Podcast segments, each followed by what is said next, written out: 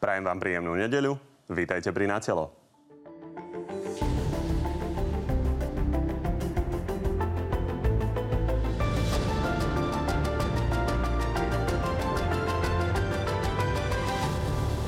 Koronakríza ťažko dopadá na slovenskú ekonomiku. V koalícii sa už otvorene hovorí o tom, že bude treba rozpočtové škrty. Tie najväčšie uh, prepúšťania uh, prídu teraz. Smer má po tomto týždni o poslanca menej. Odišiel konzervatívec Jan Podmanický. Rozhodol som sa k dnešnému dňu odstúpiť v strane sa už pritom spomína aj možnosť rozpadu. Ak by odišiel Peter Pellegrini, ďalší by šli s ním.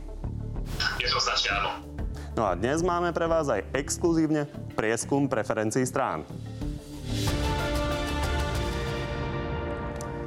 No a našimi dnešnými hostiami sú predseda parlamentu a predseda Sme rodina Boris Kolár. Dobrý deň. Dobrý, dobrý deň a peknú nedelu všetkým divákom. A bývalý vicepremiér a dnes podpredseda Smeru Richard Raši. Takisto dobrý deň. Peknú nedelu všetkým. Dobrý deň. Pán Kolár spomínal, že ho zaujíma ten prieskum preferencií, tak to ešte chvíľu musíme počkať, kým sa k tomu dostaneme. A poďme teda na to, že v tejto chvíli už beží hlasovanie na našom Facebooku na telo na ktorom môžete rozhodnúť, ktorý z hostí vás presvedčil viac a opäť tam píšte aj otázky na oboch hostí, ktoré im potom po vysielaní položíme. Pani, poďme na, myslím, že najaktuálnejšiu tému. Videli sme, čo sa deje na hraniciach v spojitosti so štátnou karanténou a s tým spúšťaním aplikácie. Pán Kolár, uh, Myslím si, že režia nám ponúkne tie zábery. Naozaj to tam vyzeralo dramaticky v ten piatok. Naozaj vláda slubovala aj Igor Matovič, že od piatka by to malo fungovať. Keby sa toto stalo smeru, že niečo ohlási a treba povedať, že týždne vám to trvalo, kým ste to spúšťali, tak by ste si asi celkom zgustli na tom smere. Áno, určite by som si zgustol. Cez to všetko musím povedať, že jasne napríklad zo strany e, premiéra bolo povedané, že to bude fungovať. Tá aplikácia, ona fungovala. Len problém bol ten, že samozrejme Google, alebo myslím, že e, Apple nám to nespustil. E, pokiaľ mám poslednú informáciu, tak do dnešného rána, do 7. tuším, nejakých 84 ľudí už prešlo na túto aplikáciu a budú rokovania, aby sa to e, pustilo aj na tých e, iPhonech. Samozrejme, e, pozrite sa, vláda nemusela urobiť nič a mohla nechať karanténu karanténou a bolo by to vyriešené, ale nie, práve, že tu ideme sa snažiť výjsť ľuďom v ústrety a preto sa spustila aj táto aplikácia a budeme robiť všetko preto, aby sme čím skôr aj tú karanténu mohli už zrušiť a pevne verím, že to už dlho trvať nebude. Treba povedať, že naozaj to trvalo dva mesiace, bolo to dlho ohlasované, takže bol to komunikačný problém a komunikačný komunikačná chyba? Nie, komunikačný problém to nebol ani chyba. Problém je ten, že... No, tak... Dostali ste ľudí na hranicu, oni tam prišli. Uh, áno, tí ľudia prišli na hranicu a ja sa chcem aj týmto ospravedlniť tým ľuďom, keď e, bolo tam nejaké príkorie, aj keď som to ja osobne neza, e, ako nespôsobil. Cez to všetko je mi ľúto, že prišli. Je možno aj chybou, že si to nezistili na oficiálnych stránkach, e, či už je to spustené. Ja by som sa tiež nevydal do Anglicka, len tak naverím Boha a potom dúfať, že či apka bola spustená Googlom alebo Apple Storeom, že proste to umožnili, alebo nejaká aplikácia na Apple. E, to by som asi neriskoval, ale cez to všetko udialo Stalo sa to, e, apka bola funkčná, ale nebola pustená cez e, medzinárodných providerov, čo mi je veľmi ľúto. Ale mám informáciu, že cez Androidy to už ide, takže už sa to bude len zlepšovať. Pán, naši, e, pán Žiga tu minulý týždeň vyjadril pochybnosť o tom, či je tá apka dôveryhodná, že či sa nemusia ľudia teda obávať nejakého špehovania. Takže smer čo chce odkomunikovať v tomto smere? No, toto je typický príklad, ako sa to robiť nemá. A naozaj to nie je chyba pána predsedu Národnej rady toto je absolútny chaos, ktorý spôsobil predseda vlády, ktorý ohlásil v útorok na tlačovej konferencii, na tlačovej besede na hraniciach, že pravdepodobne od piatku od 15. hodine ľudia budú môcť túto aplikáciu použiť. Chcem povedať jednu veľmi dôležitú vec. Táto aplikácia, pomocou ktorej sa ľudia môžu dostať do karantény domácej a nie štátnej, stále nie je schválená ani Googlem, ani Appleom. A čo to možno pre divákov v preklade znamená? To znamená, že ani Google, ani Apple neschválením tejto aplikácie stále nevylúčili rizika, ktoré môže obsahovať, napríklad o ochrane osobných údajov. To znamená, že keď ju niekto používa, a sú to iba používateľe Androidu, môže sa stať, že v budúcnosti tieto dáta môžu byť nechránené a použité, čiže každý z ľudí, ktorý túto aplikáciu použije a je v domácej karanténe, by sa mal aj pýtať, aké dáta boli od neho vyzberané a čo sa s nimi robí. Pretože za normálnych okolností, a tu mám stránku z Google, sa odsúhlasovanie týchto aplikácií prednostne robí pre žiadosti, ktoré dá štát. Trvá to od niekoľkých dní, maximálne zhruba do 7 dní. A tým, že táto aplikácia schválená stále nie je, môže sa stať, že schválená nie je práve preto, že má bezpečnostné rizika. Takže toto je typický príklad, ako sa to robiť No, naozaj aby sme nemá. hovorili jasne, čiže pozerajú to vaši voliči, čiže vy im hovoríte, nesťahujte si túto aplikáciu? Ja im hovorím, aby sa do, naozaj teraz na hranice nevyberali. Je to iba pre Androidy a môže to byť problém, ale hlavne celá táto aplikácia mala byť riešená inak. Náklad na vytvorenie takejto aplikácie možno v niekoľkých desiatkách tisícoch eur a mohla byť dávno urobená. Možno aj komerčne mohol mu to, za to štát zaplatiť a mohlo sa tomuto chaosu, ktorý na hraniciach je, predísť. Pán Kolár, tak reakcia, poďme ďalej. Pozrite, ja som pevne presvedčený, že už e, nie, neúplne veľa času a toto celé šialenstvo bude zastavené e, tieto e, odchádzania do týchto karantén. Zvládli sme to, naštartovala to vaša vláda, e, táto vláda to zvládla na jednotku. Musíme si povedať, že tunak bolo e, cez tieto karantény prešlo 16 tisíc ľudí. Áno, tým bola nejakým spôsobom obmedzená e, na e, nejaké určité ľudské práva na nejakú, nejaké dva týždne, ale zachránili tým 5 miliónov ostatných ľudí. Máme 28 e, ľudí, ktorí zomreli na koronavírus, čiže tú mortalitu máme najnižšiu zo všetkých krajín. Sme premianti. Ja si myslím, že nič, e, ani takýto problém na hraniciach nevyváži jeden, čo len jeden jediný ľudský život. A na toto musíme e, brať zreteľ. A toto ako táto vláda na 100% zvládla. Pán Naši, už v úvode sme videli, že vám odchádza jeden poslanec, čo sme naozaj e, dlho smere nezažili. A vy ste tak pomerne nadšene povedali, že ak by Peter Pellegrini e, odišiel, e, tak by ste išli s ním. Takže čo sa to tam u vás v smere deje? Chcem povedať, asi sa na jedného poslanca, ktorý odišiel už predtým, asi zabudlo. Bol to trojnásobný minister kultúry Marek Maďarič, ktorý v bývalom volebnom období takisto odišiel, čiže nie je to úplný unikát. Tak, To- ale toto trvalo to- rozhodnutie- Koľko je to rok a pol? Toto rozhodnutie e, Jana Podmanického je jeho osobné rozhodnutie, pokiaľ viem, tak to s nikým nekonzultoval a naozaj nemá to zrejme súvis úplne so situáciou, ktorá sa deje. Ale čo sa deje u nás, čo možno každého zaujíma, myslím si, že sme v takej prirodzenej, z môjho pohľadu, veľmi dobrej situácii v smere, pretože na rozdiel od e, mnohých iných strán sa nám pri e, zakladateľovi strany a dlhodobom predsedovi Robertovi Ficovi nám vyrástol naozaj veľmi silný líder a to len strane môže pomôcť, pretože Peter Pellegrini má všetky predpoklady, aby pokiaľ bude úspešný na našom sneme, aby stranu viedol, aby ju navrátil na špičku politického pelotónu, aby priniesol novú dynamiku a možno, aby sa naša strana vyhla tomu, čo by sa mohlo stať. Napríklad, keby odišiel Boris Kolár zo Sme rodina, ktorý je e, jednotkou strany a nemá adekvátnu náhradu, keby sa niečo stalo. Ja som rád, že my v tejto situácii nie sme a Peter Pellegrini má naozaj všetky predpoklady na to, aby sa stal úspešným lídrom. Postupne si to rozoberieme. Aj pán Podbanický by asi celkom e, nesúhlasil s tým, že to nesúvisí s tým, čo sa u vás deje v spojitosti s Petrom Pelegrínim. Pán Kolár, e, vy čo hovoríte na tú dynamiku, ktorá sa teraz e, v smere spustila? Lebo 20 rokov to bolo naozaj veľmi stabilná strana. Nám neprináleží e, hodnotiť vnútorné záležitosti politických strán. To si musia vyriešiť sami. Cez to všetko, keď by ste sa ma pýtali, aký je rozdiel medzi pánom Ficom a pánom Pellegrini, tak e, dosť zjavný, už len pri tej komunikácii. Ja osobne môžem povedať, že e, v tej komunikácii je podstatne e, na tom lepšie pán, pán Pellegrini jednak e, v slušnosti a jednak e, v mm, rešpektovaní ostatných politických strán a, a lídrov, kdežto bývalý, alebo terajší, ešte stále bývalý premiér, terajší predseda. Ehm, Keď ho vnímam za posledné obdobie, tak sú to len osobné útoky a narážky, útoky do, do naozaj do osobných záležitostí, čo si myslím, že nepomáha tejto politickej strane. Ešte raz, ale nechcem sa vmešovať do toho, to je ich e, stranická záležitosť, nech si to vyriešia, ale z môjho pohľadu, keď už môžem povedať, že čo by bolo lepšie, či tam bude e, Fico, Pellegrini, alebo ja hovorím, Pampalín je úplne jedno, lebo strana Smer má stále tých istých zakladateľov, stále tých istých vlastníkov, čiže z môjho pohľadu sa nič nemení na veci. A, Pán Naši, poďme sa pozrieť, ako to teda okomentoval pán Podmanický. Nechcem byť zámienkou, ktorú použije podpredseda strany Peter Pellegrini na svoj odchod zo strany. Je z môjho pohľadu viac liberál ako lavičiar. Takže mal Peter Pellegrini naplánované, že to použije ako zámienku?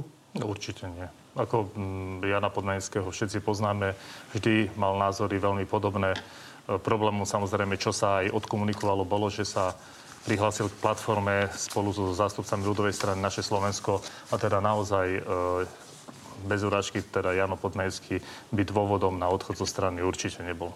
E, pán Kolár, e, vy ste už prichylili jedného člena Smeru, bývalého člena Smeru, pána Borgulu, ktorého ste dostali do parlamentu. Napríklad Jan Podmanický je pomerne názorovo blízky s pánom Krajniakom, s pánom Čolinským. Jeho si viete predstaviť, že by ste prichylili? Pozrite sa, my e, pána Podmanického vnímame ako pána poslanca Podmanického ako slušného človeka. On je silný katolík, kresťan. A môžem povedať, že on ako jediný zo strany Smer nám podporil tú exekučnú amnestiu, ktorú, za čo mu aj týmto vyslovujem veľmi pekné poďakovanie a, a veľmi si ho za to vážim, pretože napriek tomu všetkému, aká tam proste musela byť tá stranické toto hlasovanie, cez to všetko sa pozera na ľudí. Čiže ja ho vnímam nie ako kovaného smeráka, ale ako dobrého človeka, ktorý proste e, razí si tú svoju politiku na Kisucia na má obrovskú podporu a samozrejme, že určite by som nezavrel dvere pred ním e, do našeho poslaneckého klubu alebo do strany. V žiadnom prípade nie. E, pán Naši, uh, ozval sa k tomu aj Robert Fico, konkrétne listom, a on pána Podmenického obhajuje. Tuto vidíme a tvrdí, že vlastne zneužívate jeho práce neschopnosť a natlačate stranu do bezhodnotového liberálneho priestoru. Áno, no, aká je otázka? Otázka je, e, či zneužívate jeho práce neschopnosť. E, napríklad aj váš kolega pán Petrák hovoril, že považuje to za nevhodné, že teraz, keď Robert Fico je práce neschopný, tak sa objavuje toľko veci, ktoré teda súvisia s budúcnosťou strany?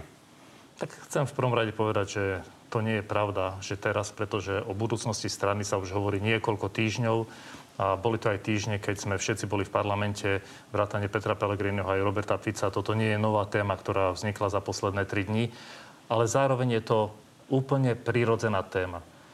My potrebujeme dať odkaz aj našim voličom, aj členom, aj sympatizantom.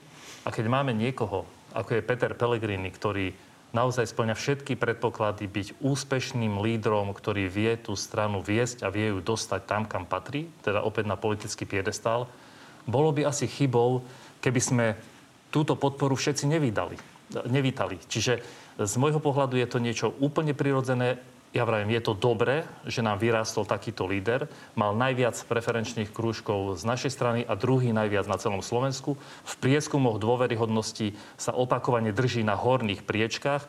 Či už sú to všeobecne občania Slovenska alebo naši voliči a podporovatelia. A myslím si, že toto je dôvod na radosť, že takúto situáciu musíme riešiť, pretože naozaj nám vyrastol silný líder a pre stranu Smer, pokiaľ sa nájde cesta, to môže znamenať, že môže na politickom nebi fungovať tak dlho ako aj iné sociálne demokracie, kde sa lídry mimochodom pravidelne menia a sociálne demokracie naďalej fungujú. No, Robert Fico e, to teda vidí trošku inak ako vy. A poďme si jasne povedať, vzhľadom na to, že aj vy ste povedali, že si viete predstaviť odchod, že by ste odišli s Petrom Pelegrínim. Pán Žiga to hovoril naposledy, pán Pelegrini to tu povedal pred dvoma týždňami. Poďme sa pozrieť, že ako vyzerá vlastne e, klub Smeru dnes. Vieme, že tam máte 37 poslancov po tom, čo vlastne jeden odišiel, pán Podmanický. Aká časť z týchto pánov by sa a dám by sa pridalo na vašu stranu v prípade, že by sa to rozdelilo. Máte šancu aspoň 10 poslancov získať? Momentálne neriešime takéto menné zoznamy, čo by sa stalo, keby sa stalo. Stále pre nás... Pýtam sa na to, že či je to okrajová záležitosť, alebo máte podporu viac ako pána Žigu, vás a pána Pellegrini. Nechcem do týchto debát zachádzať, pretože stále platí to, že ideálne by bolo, aby Peter dostal možnosť sa uchádzať o líderstvo v strane a keď túto možnosť dostane, ja verím, že ju aj využije a bude novým lídrom strany, pokiaľ by to nebolo možné, ako to už on sám povedal, tak tá druhá možnosť by bola naozaj iba e, sa pobrať preč, ale my stále bojujeme za to, aby túto možnosť dostal. A naozaj, aby sa tá vôľa, ktorá prichádza z terénu, ktorá prichádza od našich voličov, sympatizantov, e, pretavila aj do vnútornej štruktúry strany. Ak by sa to rozbilo, získali by ste aspoň 10 poslancov? Je to hypotetická otázka, mm, tak e, nebudem ju komentovať, ale myslím si, že keď sa pozrete na tých našich členov, tak asi k nejakému číslu aj divák dôjde. Ale vravím, to je krajná možnosť. To našou prioritou je, aby e, Peter dostal možnosť a zabojoval predsedu strany. Ešte poslednú vec. Dokedy sa toto všetko vyrieši? Bude nejaký snem smeru napríklad? Je to isté, lebo nie je celkom jasné, že kto by ho chcel zvolať, lebo pán Kaliňák, pán Fico hovoria, že nie. Pán predseda Fico má právo zvolať ten snem. Štandardne býva snem vo volebnom roku. Je pravdou, že aj kvôli koronakríze predsedníctvo nezasadalo, ale určite, tak ako povedal Peter Pellegrini, snem niekedy v okolí leta alebo na skorú jeseň by bol hodný a ja verím, že aj v skutočnosti bude. No, ak nebude? Ak nebude, uvidíme. Je možné, že sa to vyrieši bez neho? Nebolo by to podľa mňa vhodné, asi ten snem by bol to najlegitimnejšie a to najférovejšie. Dobre, tak poďme na ďalšie témy. Poďme sa teda pozrieť na udalosti spojitosti s koronakrízou. Téma, ktorá sa e, bude musieť riešiť, pán Kolár, a vy ju budete určite intenzívne riešiť, e, je vyplácanie 13 dôchodkov. A minister financí tu k tomu minulý týždeň povedal toto. Neboli naplánované v rozpočte ani minulý rok na tento rok. Budú Takže... podľa vás dôchodky 13 vyplatené v plnej výške? Ja v tomto momente si to neviem predstaviť. Vy si to viete predstaviť? Ja si to samozrejme predstaviť viem, ale on si musí, pán minister financí, vedieť predstaviť, zohnať tie prostriedky. Ja si tiež môžem teraz, keby sme my končili ako vláda a mala by nastupovať nejaká druhá, kľudne si môžem vymyslieť, že dám 14. 15. Nebudem to mať naplánované, nebudem vedieť odkiaľ, ale len to proste príjmem a nechám tú novú vládu, nech sa aj zblázni. Je pravdou, že e, tie prostriedky neboli plánované, neboli alokované, neboli zarobené a neboli vyčlenené v rámci e, rozpočtu, štátneho rozpočtu na to, aby sme ich vedeli vyplatiť. Nie. Tie peniaze tam nie sú. To je holý fakt. Holý fakt je ten, že proste e, sme skončili Miesto toho, aby sme mali vyrovnaný rozpočet, ako e, pyšne zvolali tlačovku e, predstavitelia Smeru a povedali, že to bude vyrovnaný rozpočet.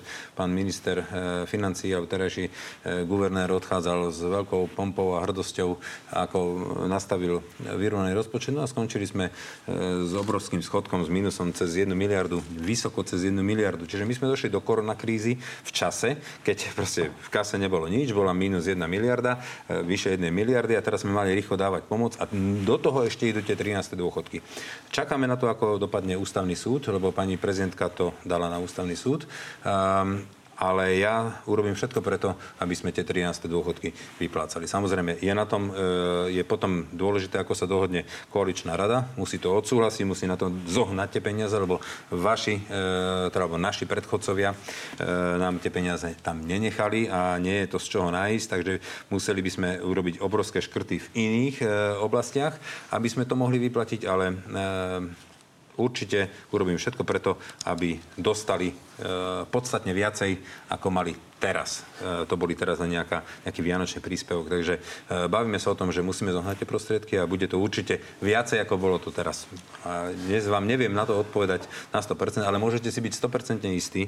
A ja som vstupoval do tejto vlády a jasne som deklaroval, že budeme bojovať za všetky sociálne výhody, ktoré boli doteraz odsúhlasené. Tak ako boli vlaky zadarmo sa mali rušiť, tak som zasiahol a nezrušili sa.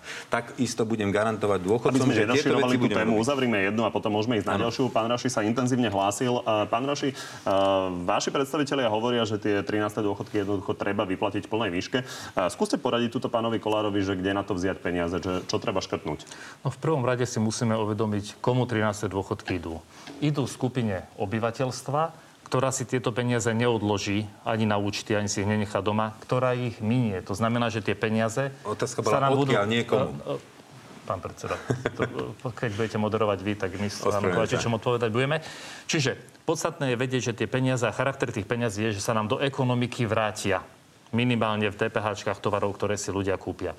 Po druhé, tá situácia sa ekonomická tak zmenila, že predpoklady koncom roka 2020 sa nejaké nenaplnili. To znamená, že ten objem peňazí, ktorý to má stáť naviac, je objem peňazí, ktorý v porovnaní s dopadom koronakrízy je naozaj minimálny. A sami predsa vieme, že máme ešte naozaj 100 milióny eur, ktoré minúte nemáme, pretože sa nedarí doručovať tú pomoc ani obyvateľom, ani podnikateľom.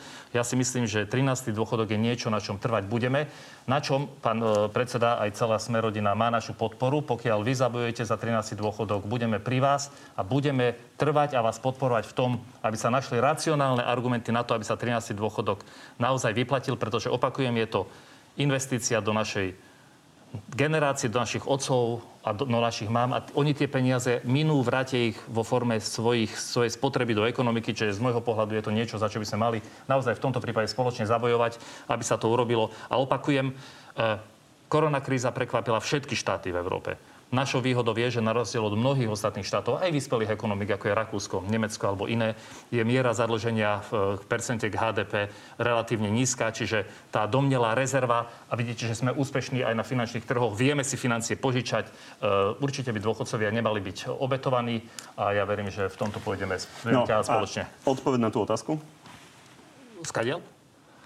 Štáty si, vrátane Slovenska si musia požičať miliardy eur. Ja si myslím, že Rozdiel medzi schváleným rozpočtom a tým, čo by dôchodky reálne stáli, je približne 400 miliónov eur. Myslím si, že tieto peniaze stoja za to, aj keby mali byť vyplatené z financií, ktoré si požičia. Takže naozaj odporúčate požičať si na finančných trhoch, aby sme vyplatili uh, dôchodky, ktoré potom budeme musieť zaplatiť neskôr. Ten efekt je sociálny, ale aj ekonomický. Lebo vy to prezentujete ako perpetuum mobile, že to sa vráti do ekonomiky, ale na druhej strane všetko uh, sa samozrejme nevráti. Uh, je to ochrana rozpočtu. najcitlivejšej vrstvy našich rodičov a našich starých rodičov. Toto sa určite štátu oplatí. Pán Kolár, aby sme to uzavreli, môžete samozrejme reagovať, ale aby sme vedeli, uh, aké sú uh, jednotlivé možnosti. Takže vy ste niečo hovorili, že je možné, že by sa zdvojnásobil ten pôvodný uh, vianočný dôchodok.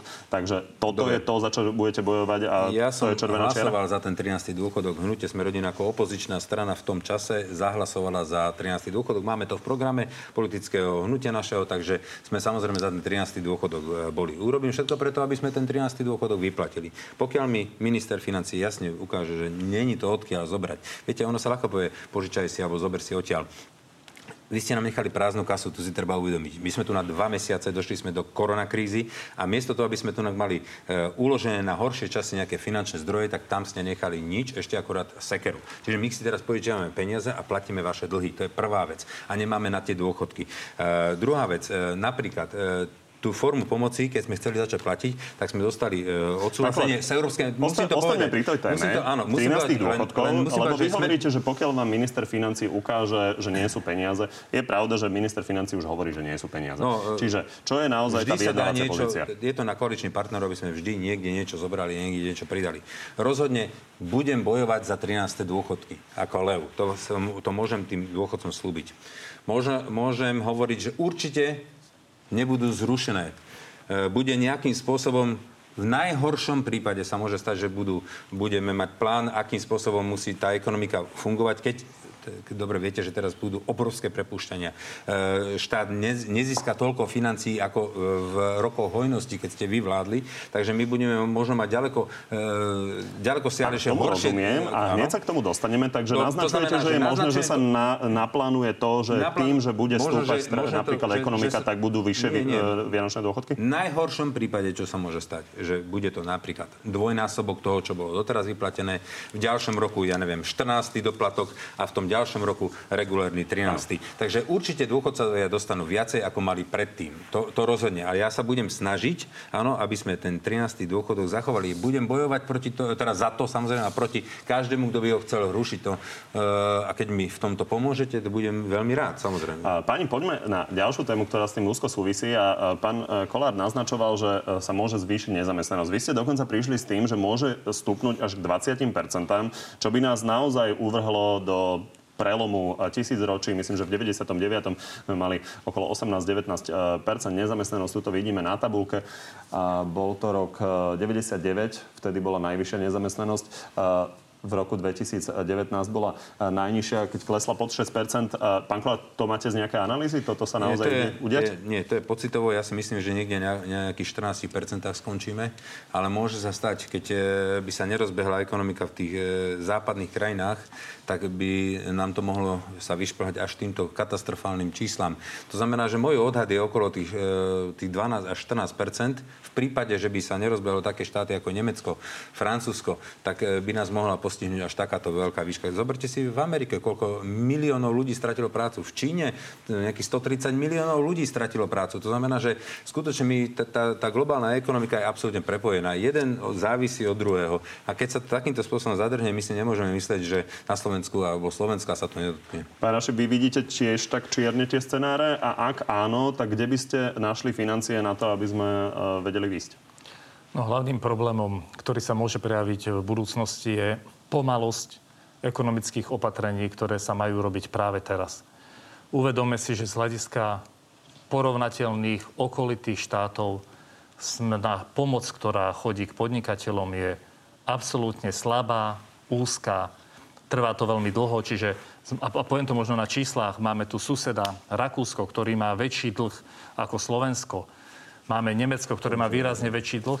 Napriek tomu dokážu doručiť pomoc, keď to prerátame na obyvateľa v stovkách eur, Rakúšania asi 800 eur na obyvateľa, kým my sa z hľadiska pomoci, keď ju prerátame na obyvateľa, e, potýkame niekde okolo nejakých 60, možno alebo vyslovene len pár eur, pretože ide, porovnávame miliardy, ktoré boli už e, v Rakúsku poslané do terénu k príjimateľom, je to 7 alebo 8 miliard, u nás je to 100, možno 150 miliónov. Takže toto je problém, ktorý nám bude vytvárať problém s nezamestnanosťou aj v budúcnosti a tento problém nezáleží od toho, ako sa bude vyvíjať ekonomika francúzska a nemecka. To je druhý problém veľkých automobiliek, veľkých závodov, ale my nevieme podporiť a doručiť pomoc práve tým, čo to potrebujú, samostatne zárobkov činné osoby, podnikatelia, alebo aj veľké podniky, ktoré ako prvé avizovali, že prvá pomoc opatrenie je nedostatočná a vôbec sa na nich nemyslí. Čiže z môjho pohľadu je problém toto. Nevieme financie doručiť tam, tomu, kto ich potrebuje. A možno sme mali urobiť jednu vec, začať najprv s plošnými opatreniami, to znamená dať financie v prvom kole každému, aby prekonal túto krízu a potom vytvárať špecifické opatrenia, ktoré sa budú týkať jednotlivých segmentov. Toto urobili mnohé krajiny, my sme to neurobili. No opäť ste mi namiesto toho, aby ste vám povedali, kde tie peniaze zobrať, e, povedali, že kde ale... by sme ich mali minúť. Ja úplne no, rozumiem, že to môže znižiť nezamestnanosť, ale fakt je, že tie peniaze musíme niekde zobrať. Peniaze budeme zháňať tak, ako každý v Európe. Každý v Európe. Ale rieši to, rieši to úplne každý tak. Či Nemecko, ktoré si chce požičať a zvýšiť svoje zadlženosť zo 60 na 74% robia to všetky krajiny. Pán Kolár, e, vy ste chceli reagovať, ale ja Musím. poprosím režiu, aby pripomenula a ukázala nám e, vyjadrenie Jozefa Mihala, ktorý bol ešte nedávno e, vašim štátnym tajomníkom na ministerstve práce u pána Krajniaka. A treba povedať, že on kritizoval, že tá pomoc tak, ako je nastavená, nie je nastavená efektívne, že napríklad e, nedostávajú podnikatelia takú možnosť, ako, respektíve takú výšku, akú umožňuje Európska únia. A, takže naozaj je tá pomoc efektívna? No, dobre. Ja strašne častokrát po, počúvam od predstaviteľov e, Smeru tieto zavádzajúce slova. Pozrite sa, toto je formulár rakúsky. Viete, koľko má strán? Na pomoc musíte vyplniť 7,5 strany, aby ste dostali nejakú pomoc. Poliaci majú 6 stránkovú a my máme iba 2,5 stránkovú. Áno, to len aby sme si povedali o tej, o tej pomoci. Dobre? No, tento súboj stránok tu už prezentoval pán Heger naposledy. Dobre. Ja sa možno pýtam skôr na tú Počkejte, kritiku, napríklad ma, aj zo strany Jozefa Mihala. Nechajte ma ešte dohovoriť, aby som nestratil uh, myšlienku, aby tí ľudia chápali, čo tým chcem povedať. Napríklad na Slovensku sa maximálna pomoc na zamestnanca vypláca 880 eur. Napríklad v Maďarsku je to maximum len 321 eur. Doteraz sme uh, uspokojili 724 tisíc príjimateľov do dnešného, k dnešnému dňu a je to 187 miliónov eur, ktoré sa poskytlo. A teraz tá dogma, že v Rakúsku ako to ide fantasticky rýchlo, tak ja som sa spojil s rakúskymi podnikateľmi a zisťoval som, z desiatich 8 boli odmietnutí a dvaja, jeden dostal, jeden čaká.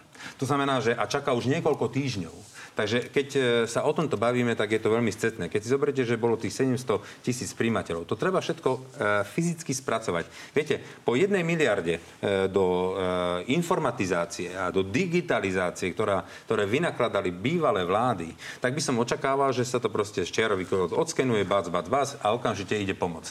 Kdežto tu, tieto 100 tisíce žiadostí, musia tie ženičky tam pri tých pultoch na tých e, úradoch práce fyzicky odkontrolovať, odpracovať. A toto je tá naša úroveň informatizácie. To je proste stav, ktorý sme našli a týmto spôsobom to musíme spracovať. Takže je mi to veľmi ľúto, ale to je výsledok vlád, ktoré tu naboli týchto posledných 15 Ja len krátka reakcia. Čiže áno, ďalších, keby ste sa spýtali ďalších 10 podnikateľov v Rakúsku, tak 8 z nich vám povie, že tu už pomoc dostalo a dvaja nie. A ešte raz opakujem, dôležitý je výsledok. Ten výsledok je, že kým v Rakúsku je pomoc približne 800 eur na obyvateľa, na každého, keď to prerátame, tak u nás tá pomoc je výrazne pod 100 eur. To znamená, že my pomoc nevieme doručiť napriek tomu, že peniaze tam sú. A napríklad aj ministerstvo práce hovorí o tom, že v projekte Prvá pomoc, je to aktuálne číslo, sme už vyplatili takmer 63 miliónov pre Boha. To je, to je nič. My proste tie peniaze doručiť nevieme a preto hovorím, že mali sa urobiť plošné opatrenia. To znamená, že v prvom kole by boli doručené finančné prostriedky každému, aby ich dostal rýchlo a potom by sa pripravovali špeciálne produkty a opäť vravím, zbytočne vymýšľame to, čo už mnohé krajiny vymysleli a čo reálne funguje. A myslím, že to najlepšie zhodnotenie je zo strany podnikateľov a ekonómov. Keď si vezmete vyjadrenie akýchkoľvek podnikateľov alebo ekonómov, nenájdete spokojnosť tým, ako sa pomoc vie doručovať práve na miesto. Uzavrime to tým, že minister financí tu naposledy tvrdil, že hotovosť nemal, keďže nebolo dosť e, napožičiavané do štátneho rozpočtu. A poďme na ďalšiu tému. A Richard Sulík a sa stále sporí s koalíciou o tom, že či majú byť alebo nemajú byť vlastne obchody otvorené v nedeľu aj po tom, čo skončí koronakríza. Poďme sa pozrieť, čo tvrdí, že podľa neho platí tam máme napísané, že keď jeden z koaličných partnerov vznesie, vznesie zásadnú námietku a to SAS robí, tak potom sa takáto vec, e, za takúto vec nebudú hlasovať. Pán Kolár, platí toto? Platí. Naozaj? Platí to, áno. Je to platné. Ak e, toto namietne Richard Sulík, tak e, koalícia to nebude môcť zaviesť. Cez to všetko si uvedomujem, že 70 alebo 80% obyvateľov Slovenska si praje nedele zavreté. Na obranu Richarda Sulika musím povedať jednu vec, že teraz nás čakajú tak ťažké časy, aj som spomínal, že teraz nie, že 400 ľudí bude niekde prepustených, to budú tisíce ľudí, ktoré budú proste, e, budú hromadné prepuštenie. Nechcem teraz ako strašiť ľudí, ale proste toto čaká teraz celý svet. Čiže či sme schopní ako krajina, e, teraz e, neviem koľko, 20, 30, 50 alebo koľko nediel proste si obetovať a nebudeme potom na sociálne výdavky na, a možno aj na tie 13 dôchodky. Viete, že či je to teraz úplne ako korektné voči, voči štátnym financiám toto zaviesť, lebo toto si môže môže dovoliť bohatý štát e, v čase nejakej tej, toho rozvoja a keď nám stúpa ekonomika, vtedy si môžeme dovoliť vypnúť z ekonomiky, ja neviem, 10% e, tržieb. Áno, ale dnes e, si myslím, že by nás to veľmi, veľmi postihlo. Cez to všetko rešpektujem to, že 80-90% ľudí na Slovensku si praje voľné nedele. Ja s tým nemám problém. Ja s tým nemám problém, či to bude zavreté, či to bude otvorené. Cez to všetko to treba zvažovať, treba si vypočuť koaličných partnerov, ak jeden s tým má zásadný problém, berem, berem to, ale musím povedať aj jednu vec, že keď sa o tomto konkrétne o tých nedeliach bavilo, tak je tam ešte jedna podmienka, ktorú tu nebudem e, verejne tlmočiť, ale pokiaľ Richard Sulík niečo nedodrží, tak to bude môcť Igor Matovič predložiť a, a pôjde to aj e, v prípade, že túto námietku on, on e, vypustí. No tak to skúste divákom vysvetliť. nie, nie, nie, to nevysvetlím. To je proste jedna dohoda medzi Igorom a pánom premiérom a pánom Sulíkom. Proste bude mať, má ešte takého žolika, pán pán Matovič, aby vedel uh, spustiť tie... Dobre, pán Kolár, máte jasne napísanú koaličnú zmluvu, tá naozaj umožňuje takéto právo veta v takýchto otázkach, takže je ešte možnosť, že koalícia teda podporí uh, zavedenie zatvorných nediel? Za určitý okolnosti, áno. Ja, ja, som, ja, ja som v šoku, lebo prvý raz sme sa dopočuli, že je koaličná zmluva, ktorá má byť písmo svete a potom je tam e, skrytá stať Není tam, žiadna skrytá a... stať. Pri tomto jednom e, konkrétnom návrhu je dohoda celej širokej koalície, že v tomto prípade je možné za určitých okolností to otvoriť. Nie je tam žiadna skrytá stať, je, tam, je to verejne e, medzi nami štyrmi odsúhlasené, takže vôbec sa nebavíme o nejakej skrytej stati. Ja som teda čítal tú koaličnú zmluvu, ja som si nevšimol, že by tam boli nedele nie, spomínané. Nie je tam žiadna skrytá stať. A tak čo, kde je to napísané, keď to nie je skrytá? Nie, my sme si to medzi sebou povedali, keď sme sa bavili o tej nedeli tam sme si povedali, že je dosť... Uh, to je ústna dohoda. Áno, je to ústna dohoda. Ja, ja by som sa teda vrátil k tej nedeli ako takej. V prvom rade v súčasnosti toto nie je naozaj kruciálny problém Slovenska. Máme tu koronakrízu a naozaj sa to môže stať, že podsúvanie témy nediel ako novej témy, ktorú treba i hneď riešiť, je naozaj na to, aby sme zatreli to, že nie sme schopní, že vláda nie je schopná doručiť podnikateľom tú pomoc. Čo sa týka samotných nedel? Tie návrhy priniesla opozícia, treba povedať. Napríklad váš pán ho, ho, Podmanický, bývalý poslanec. Hovoria o tom otvorenie poslanci koalície, otvorenie. Ale poďme k tomu. Súhlasím s vami, že v súčasnej dobe zatváranie obchodov v nedelu môže mať aj dopad na zamestnanosť, aj dopad ekonomický. To určite áno. Nesúhlasím s tým, že je to vôľa 80 až 90% ľudí. Na to treba naozaj urobiť seriózny prieskum, ktorý dá urobiť seriózna agentúra, nie čo si dá boli urobené, urobiť a, a nie čo si dá urobiť niekto, ktorý chce podporiť túto svoju myšlienku. Čo sa týka samotného dopadu, Nedel, zákaz nedelného predaja sa týka iba 13% ľudí. Títo všetci ostatní v nedelu robiť budú musieť. Sú to mnohé profesie, kde robia aj ženy, aj matky, čo býva základným argumentom. Ale myslím si, že tu by sa malo ísť naozaj zdravým rozumom. Prevádzky, ktoré chcú fungovať, ktoré vedia, že nezavretím v nedelu udržia zamestnanosť, e, prispejú do ekonomiky a nemajú zamestnanci napríklad tie matky výhradu v svedomí, tak tým by sme to určite zakazovať nemali a určite nie v tejto dobe, keď nevieme, aký obrovský dopad koronakríza bude mať. Čiže v súčasnosti to nepovažujem za hlavnú tému, ktorá by Slovákov trápila a určite by som nechal istú mieru vyjadrenia aj tí, ktorí si myslia, že je to vhodné kvôli ekonomike, ale aj ľudí, ktorí si v nedelu môžu zarobiť práve na príplatkoch, ktoré boli schválené. Dobre. Je jasné, že vy osobne budete proti. Pán Kola, kedy sa definitívne dozvieme, čo je teda tá tajomná ústna dohoda? Zatiaľ platí to, že keď Richard Sulik to namietne, tak e, to nepôjde nepôjde to na, do, do parlamentu. Tak, aby sme sa netočili. Poďme cesto, ďalej. Cesto všetko ešte by som chcel reagovať, lebo stále sa tu napočúvam od kolegu, že jak musíme zaplatiť toto, jak musíme zaplatiť toto. Ešte raz, pán kolega, my sme tu na dva mesiace. Vy ste vládli 14 rokov v čase hojnosti, keď ekonomika stúpala, ostatné krajiny si strádali nabok. A tak napríklad ako Nemci mali, mali prebytkové rozpočty, Češi mali prebytkový rozpočet a Rakúšania mali prebytkový. My sme mali deficitný. Vy ste nám tu nič nenechali a teraz od nás požadujete a zaplať to a zaplať hen tamto a nedávate rýchlu pomoc. Dobre, pán kolega, takže nič ste nám tu nenechali. Nemecko, Rakúsko mali výrazne vyšší dlh, sú aj, boli aj sú výrazne zadlženejšie krajiny ako Slovensko. Čiže tu sa len podsúva jedna časť a nepovie sa celá pravda. Dobre, musím na to reagovať.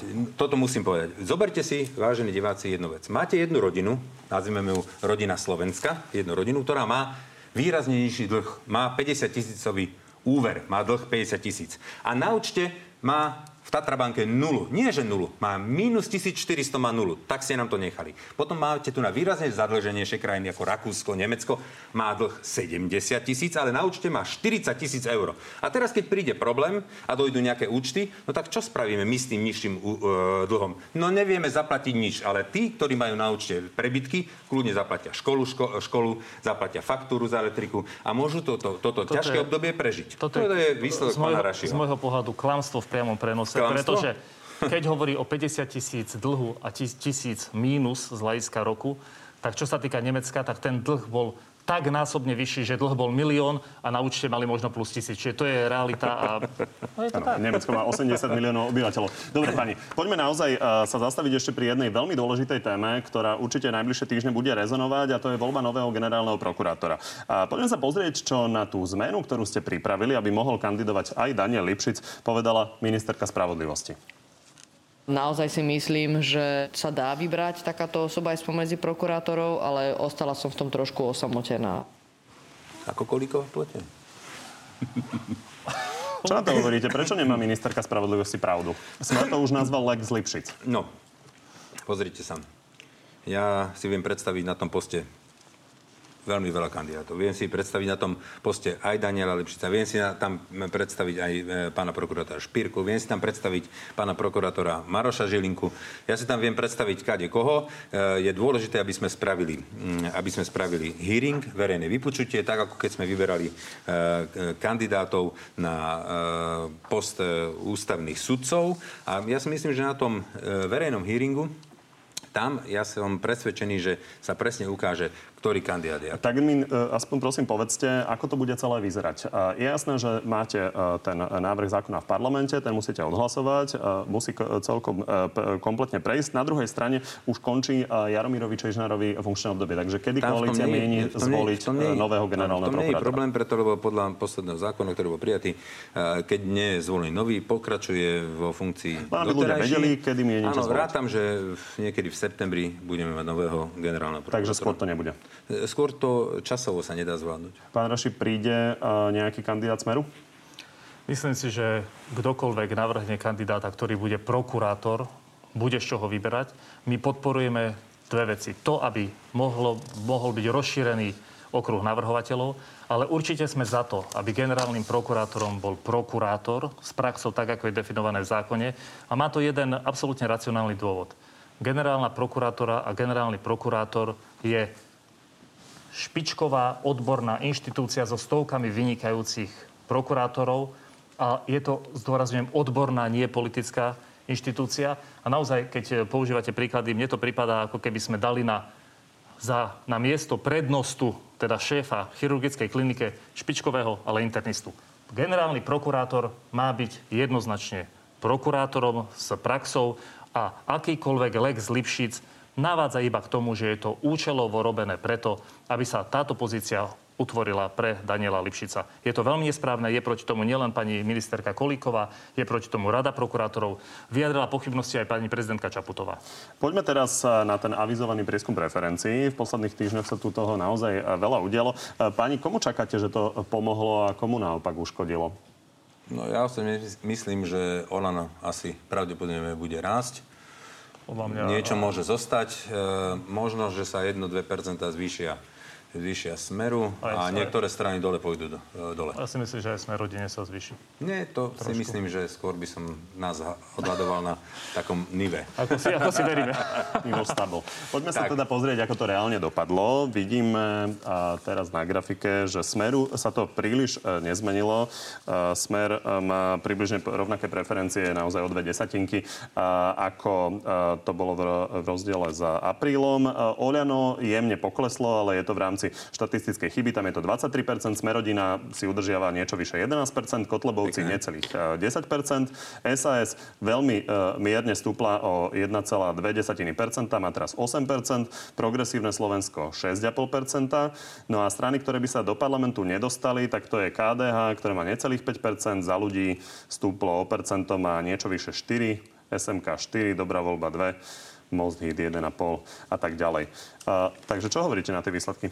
Ja som spokojný, však my sme perfektne narastli, takže oproti volieb 8%, teraz 11,5%, tak ja sa chcem ľuďom poďakovať a možno, že aj to je výsledok toho, že proste stojíme za tými ľuďmi, takisto ako sme mali teraz deklaráciu s jednotou e, dôchodcov Slovenska, kde sme jasne povedali, že budeme za týmito sociálnymi výhodami stáť. Ja som to deklaroval pred voľbami, hovorím to aj teraz a nech to vedia všetci, že proste ja budem bojovať za tieto sociálne istoty, aby sa nebrali tým dôchodcom, matkám s deťmi a aby sme proste za nich bojovali. A toto je možno výsledok a týmto ja chcem ľuďom poďakovať a môžem im odkázať, že ich nesklamem a budem na ich strane stať.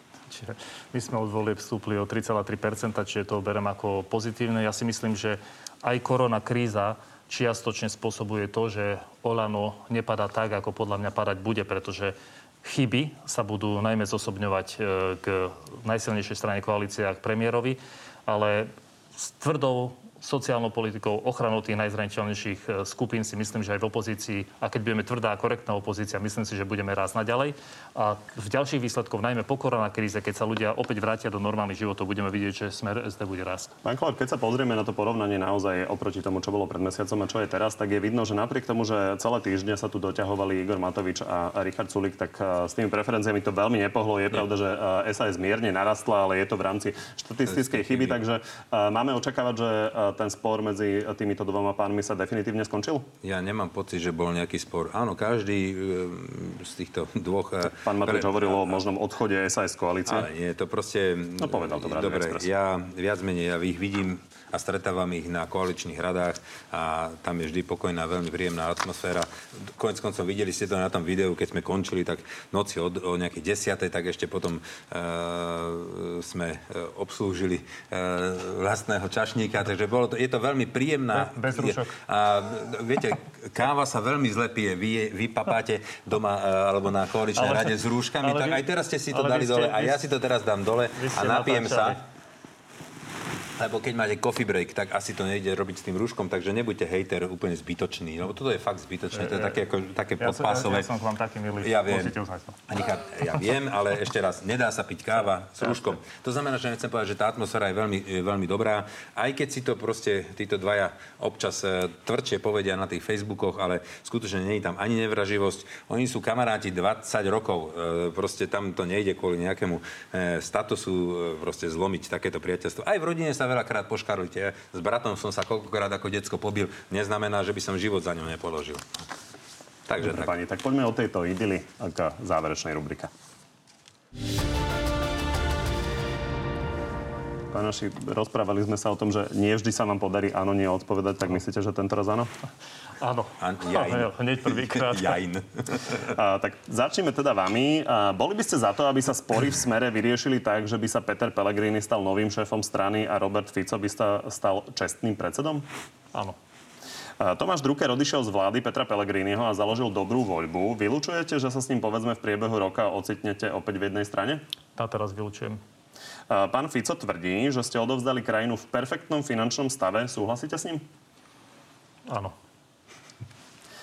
Slú- Slúbil som, že budem odpovedať. Áno, vidíte. Pán Kolár, pán Raši tvrdí, že postavenie Petra Pellegriniho do čela strany znamená veľké zvýšenie koaličného potenciálu. Viete si predstaviť, že by ste s takouto stranou išli do vlády vy? Ja som to spomínal, že je ten problém, že tí akcionári sú rovnakí. Keby sa odstránili títo akcionári, bola by to čistá strana, vtedy si to viem predstaviť. Za týchto okolností nie. Majiteľe fitness centier plánujú v pondelok na protest, že sú stále zatvorení blokovať Bratislavu. Ak bude situácia s nakazenými naďalej taká dobrá, ako je, odporúčali by ste, aby v najbližších dňoch mohli otvoriť? Áno, odporúčal by som. Z doteraz prezentovaných možných kandidátov na generálneho prokurátora zdá sa vám najvhodnejším kandidátom Daniel Lipšic? Je, zdá sa mi jedným z najvhodnejším. Rovnako preferujem Maroša Žilinku alebo pána Špirku. Tak vám pani ďakujem, že ste tu boli dnes s nami. Ďakujem pekne. Peknú nedelu pre Ďakujem pekne, všetkým. všetkým peknú nedelu. No a že ste boli s nami, opäť ďakujem aj vám. Vidíme sa opäť o týždeň. Dovtedy si nás nájdete na našom Facebooku na telo, kde už o chvíľu pribudnú aj odpovede na vaše vlastné otázky. Príjemný zvyšok nedele.